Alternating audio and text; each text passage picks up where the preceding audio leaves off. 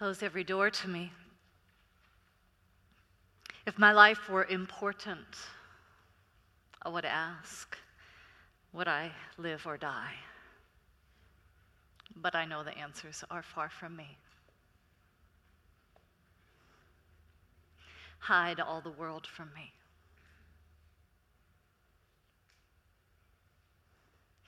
These words are words of another Joseph, also a dreamer, from Joseph and the Technicolor Dreamcoat. That Joseph in the Hebrew scriptures, who was a dreamer and saw things as they would be and as they were, but at great risk to the life that he led. The cost often caused him to question the promise.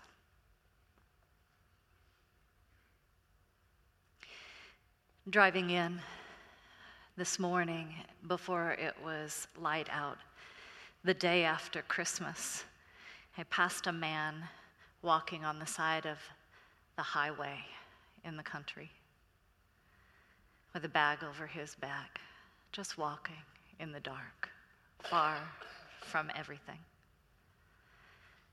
And I don't know why he was there, and I don't know what his story is, but I know that he was walking in the dark on the side of the highway the day after Christmas. And as I came into Houston and came closer to our church, I saw people sleeping at the bus stop and behind CVS. And I don't know their stories, but I know they were sleeping on a bus stop and behind a store.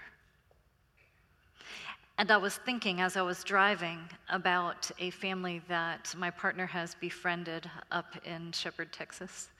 And this young couple with their three young children, uh, the husband has recently been laid off and they're struggling. And Tate was telling me that for Christmas, they had enough to buy two pairs of tennis shoes for their three children, and that they needed to figure out how to get the sizes right so they'd be just a little too tight for one and just a little too loose for the other so that they could take turns wearing them on other, every other day. And my heart, you know, and that's the way it should be. And I said to Tate, you know, we can, we, surely we can buy a few pairs of shoes.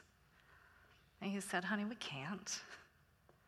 What would I say to my friend that would let him hold on to his dignity? We can buy you some shoes for your children when he's already feeling that he cannot provide for his own family. And I hate this. I hate this. Close every door to me, hide all the world from me. I know you are sitting in this congregation right now. I know. Some of you are wondering these very things. Is my life that important? Should I live or die? And where are the answers? And is the promise that we just celebrated the night before last really worth it?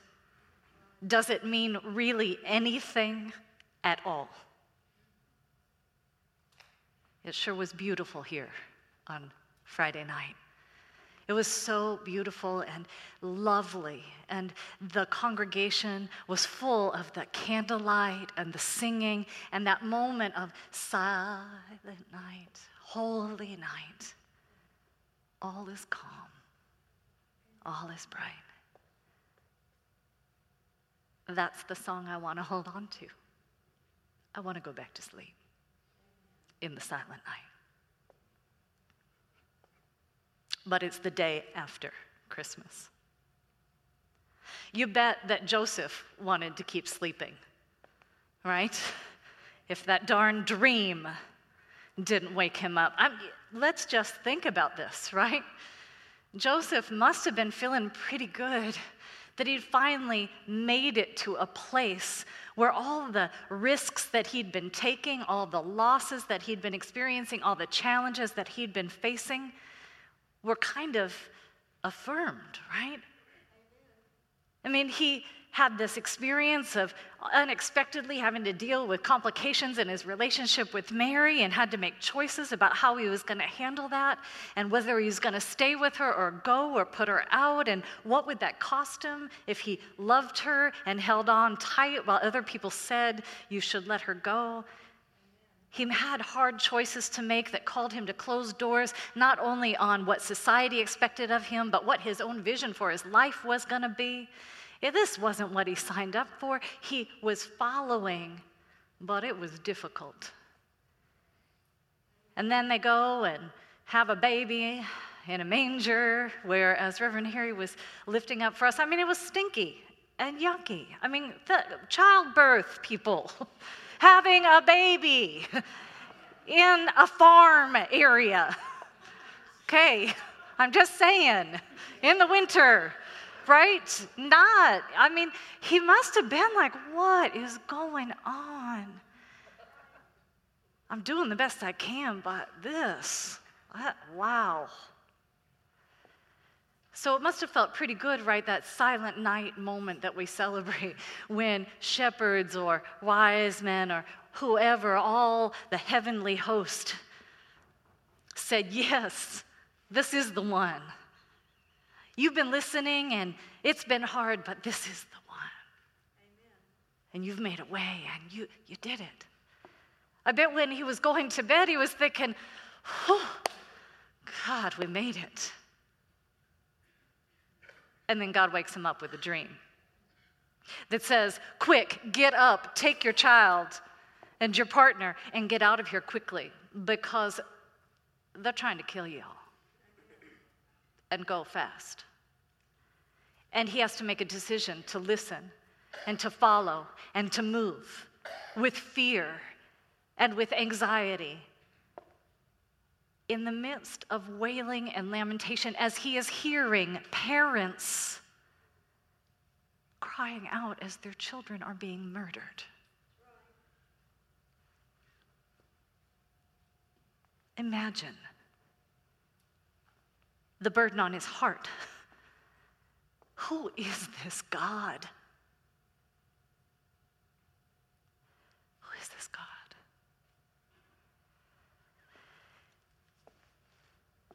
I was at a AA meeting early in my recovery. And I remember I was listening to a woman share her story, and it was very moving to me.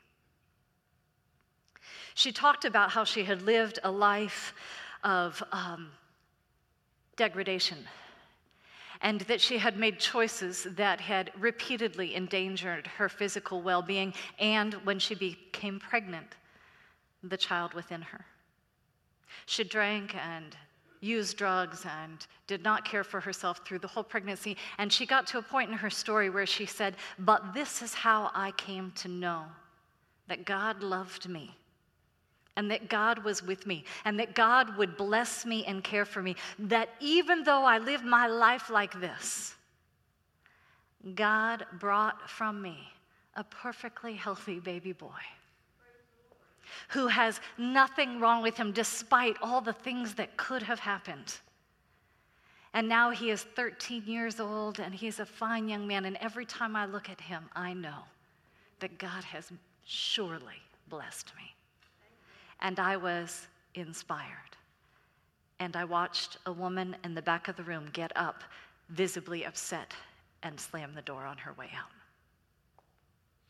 And when I went after the meeting and found her outside, I asked her if she was okay, and she said, No. What does that mean? What does that mean? I've been sober 10 years, and three years ago, I gave birth to a child who can't live without all sorts of interventions. The financial burden alone is breaking us, and my family and my marriage is falling apart. He can barely take a breath on his own. I can barely sleep for the fear and the stress and the anxiety. What does this mean? That God doesn't love me and God doesn't bless me? I had no idea what to say. What do you say?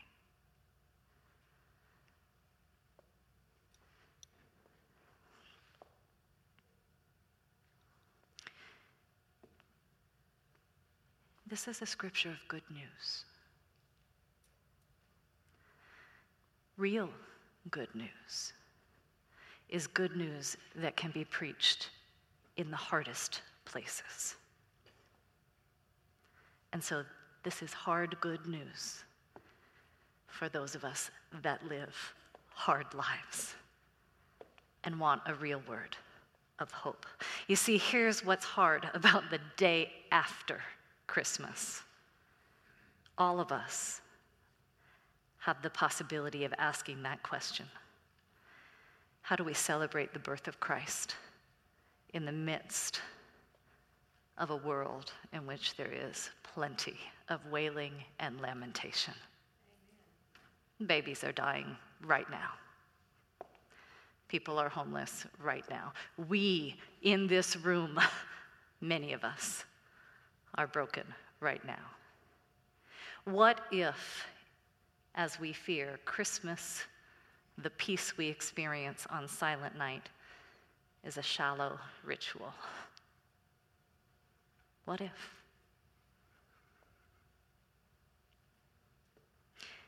Over the past year, I've had the privilege of sitting down with four different people, hearing what is called in the 12 steps a fifth step. It is an opportunity for someone to sit down and share with a trusted person um, their life as they understand it, all the things that have happened that have uh, made them who they are, for better or for worse. Um, and what has awed and amazed me in every story was how many reasons through each of these lives there was for each of these individuals to give up hope. How many ways each of these individuals should be completely justified in being broken by grief or anger or fear. And yet, they weren't. Somehow, even in life stories that would have been justified by anybody in saying, There is no God and I give up. These people proclaimed the goodness of God.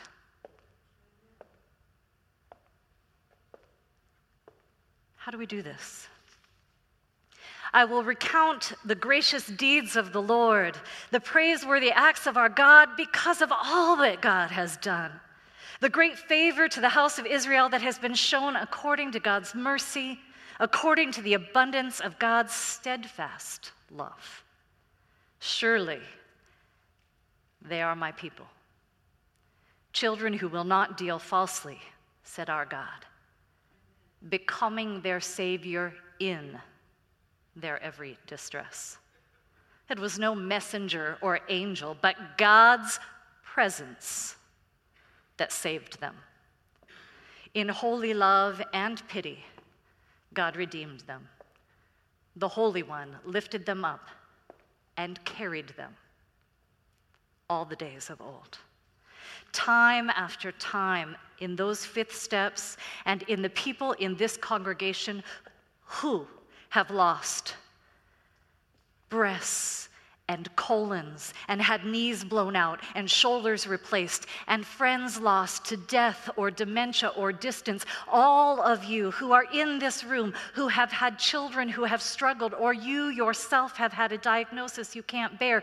All the people in this room who have had questions about living and dying. All of you who have come and gone with the flow of life on life's terms. And it has called you under the water on more than one occasion. All of you, somehow sitting in this room, testify to something greater than hopelessness. What do we do? Somehow, each of you, all of us, all of these people have found the strange, deep truth that hope is found in hopelessness. Let me say it again hope is found in hopelessness. That is very good news. It's hard good news, but it is very good news because the world that we live in has plenty of hopelessness to share. But hope has no meaning unless there's hopelessness, right? What is hope? But the thing in us that says, despite what it looks like right now, despite how I feel right now, despite the fact that I think that I can't go on, despite that I cannot imagine a future, I trust and believe that this is not the only moment of my life. I trust and believe that somehow there is a way out of no way. I trust and believe, I have hope that something in this is redeemable, is able to be made worthy of the pain and the fear and the suffering. Somehow I'm willing to stick with this moment, to stay present, to find the hope in my hopelessness. Where is our hope found? Not in a messenger or in an angel, but in the very presence of God, who in our place of hopelessness is present with us. You see, this is the good news. This is the salvation, the awesome and trembling trust that we practice when we say, I'm going to try to believe that Emmanuel, God with us, is real. I'm going to try and believe that God is with me. I'm going to have the courage to stay here in this moment and not escape and not run away and not deny and not close the door on the truth of my own experience. Thinking that my ways of salvation will somehow work. Because what are our ways of salvation? How do we feel like this will save us? I don't know about you, but I often look to things to save me that cannot save me. I look to pretending it's just not true. It doesn't work. I look to finding a rule that I'll just practice and hold on tight to, but it never sustains me. I look to addictions. I look to false fronts. It's all fine. I look to relationships. If you love me enough, you'll make it better. I look to accomplishments. If I prove my worth, it'll be okay. I look to a lot of things to save me that cannot save me. Because in the end, it's the presence of God that I need to know in my soul. And so my salvation comes when I can close the door on any and every other false salvation I seek. When I can close the door on trying to escape my hopelessness and instead open myself to the presence of God's hope within it. Salvation is in presence, it is not in going away. I am not saved by God coming down and taking away things. I am not saved by God coming down and taking me away from the reality of our broken world. What I am saved by is a God that was born in a manger, who was birthed at a young age amidst wailing and lamentation. A God that has never held back God's presence because of the brokenness of anybody or anything a God who brought God's light to bear in every place where suffering and fear and confusion and desolation would threaten to take hold. This is the one who makes a way out of no way. And we close the door on every other way and find some new path that will save us. I look at Joseph and give thanks that he's been our guide for this Advent season. You know, Mary is so wonderful to celebrate during Advent because it's such a wonderful romantic thing. Open yourself, just say yes to God. As you will, Lord, let it be with me. And we think, yes, I'm going to do that, as you will. And it's so beautiful and wonderful. But there's something about Joseph that strikes a little more true to me and the human experience. He didn't really sign up for this. He was just going along in his ordinary life. And Then he fell in love. And he fell in love with someone who wasn't quite what he expected. Ring a bell? and he had a decision to make. Was he gonna love her? Even though she wasn't quite what she expected, and she brought with her a whole host of complications. You know what I'm talking about. And would he close the door on society's expectations? And would he close the door on his own visions of what he thought his life was going to look like? And would he close the door and go forward into a new place with a God that was calling him forward in ways that were still a little murky and strange, into places that were still uncomfortable and unfamiliar? I like this guy. He's the guy who didn't sign up for it, but listens and does his best to follow along. And he closes the doors when he has to, and he feels the fear and the confusion, and he keeps on. And somehow, through his willingness to do all that, guess what? The fact that Joseph didn't ditch, that he didn't jump ship, that he didn't say, No thanks, I'm checking out, the fact that he stayed present with Mary, for Mary, with God, for God. That ordinary guy made a way for Christ just by sticking with it. Not because life was good. In fact, it was pretty darn hard. But because he listened to the voice of God within him, and he moved forward when he was asked to move and he closed the doors he was asked to close.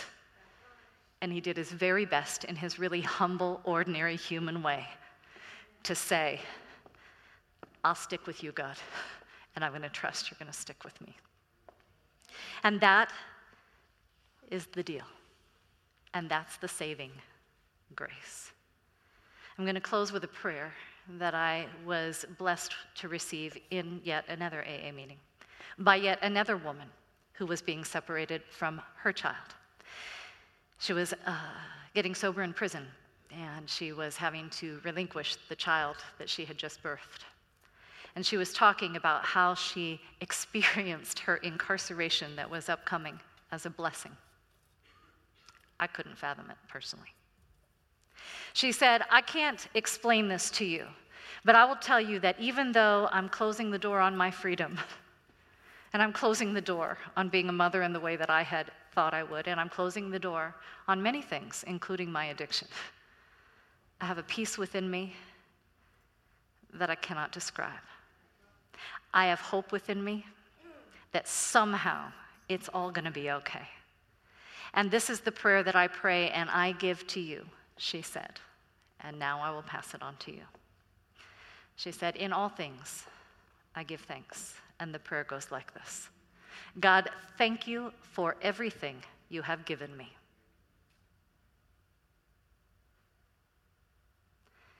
God, thank you for everything you have taken away. God, thank you for everything that remains. God, thank you for everything that is to come. For in your way is my hope. And I trust this. Staying present to God and letting God be present in us. This is our salvation, and it is very good news.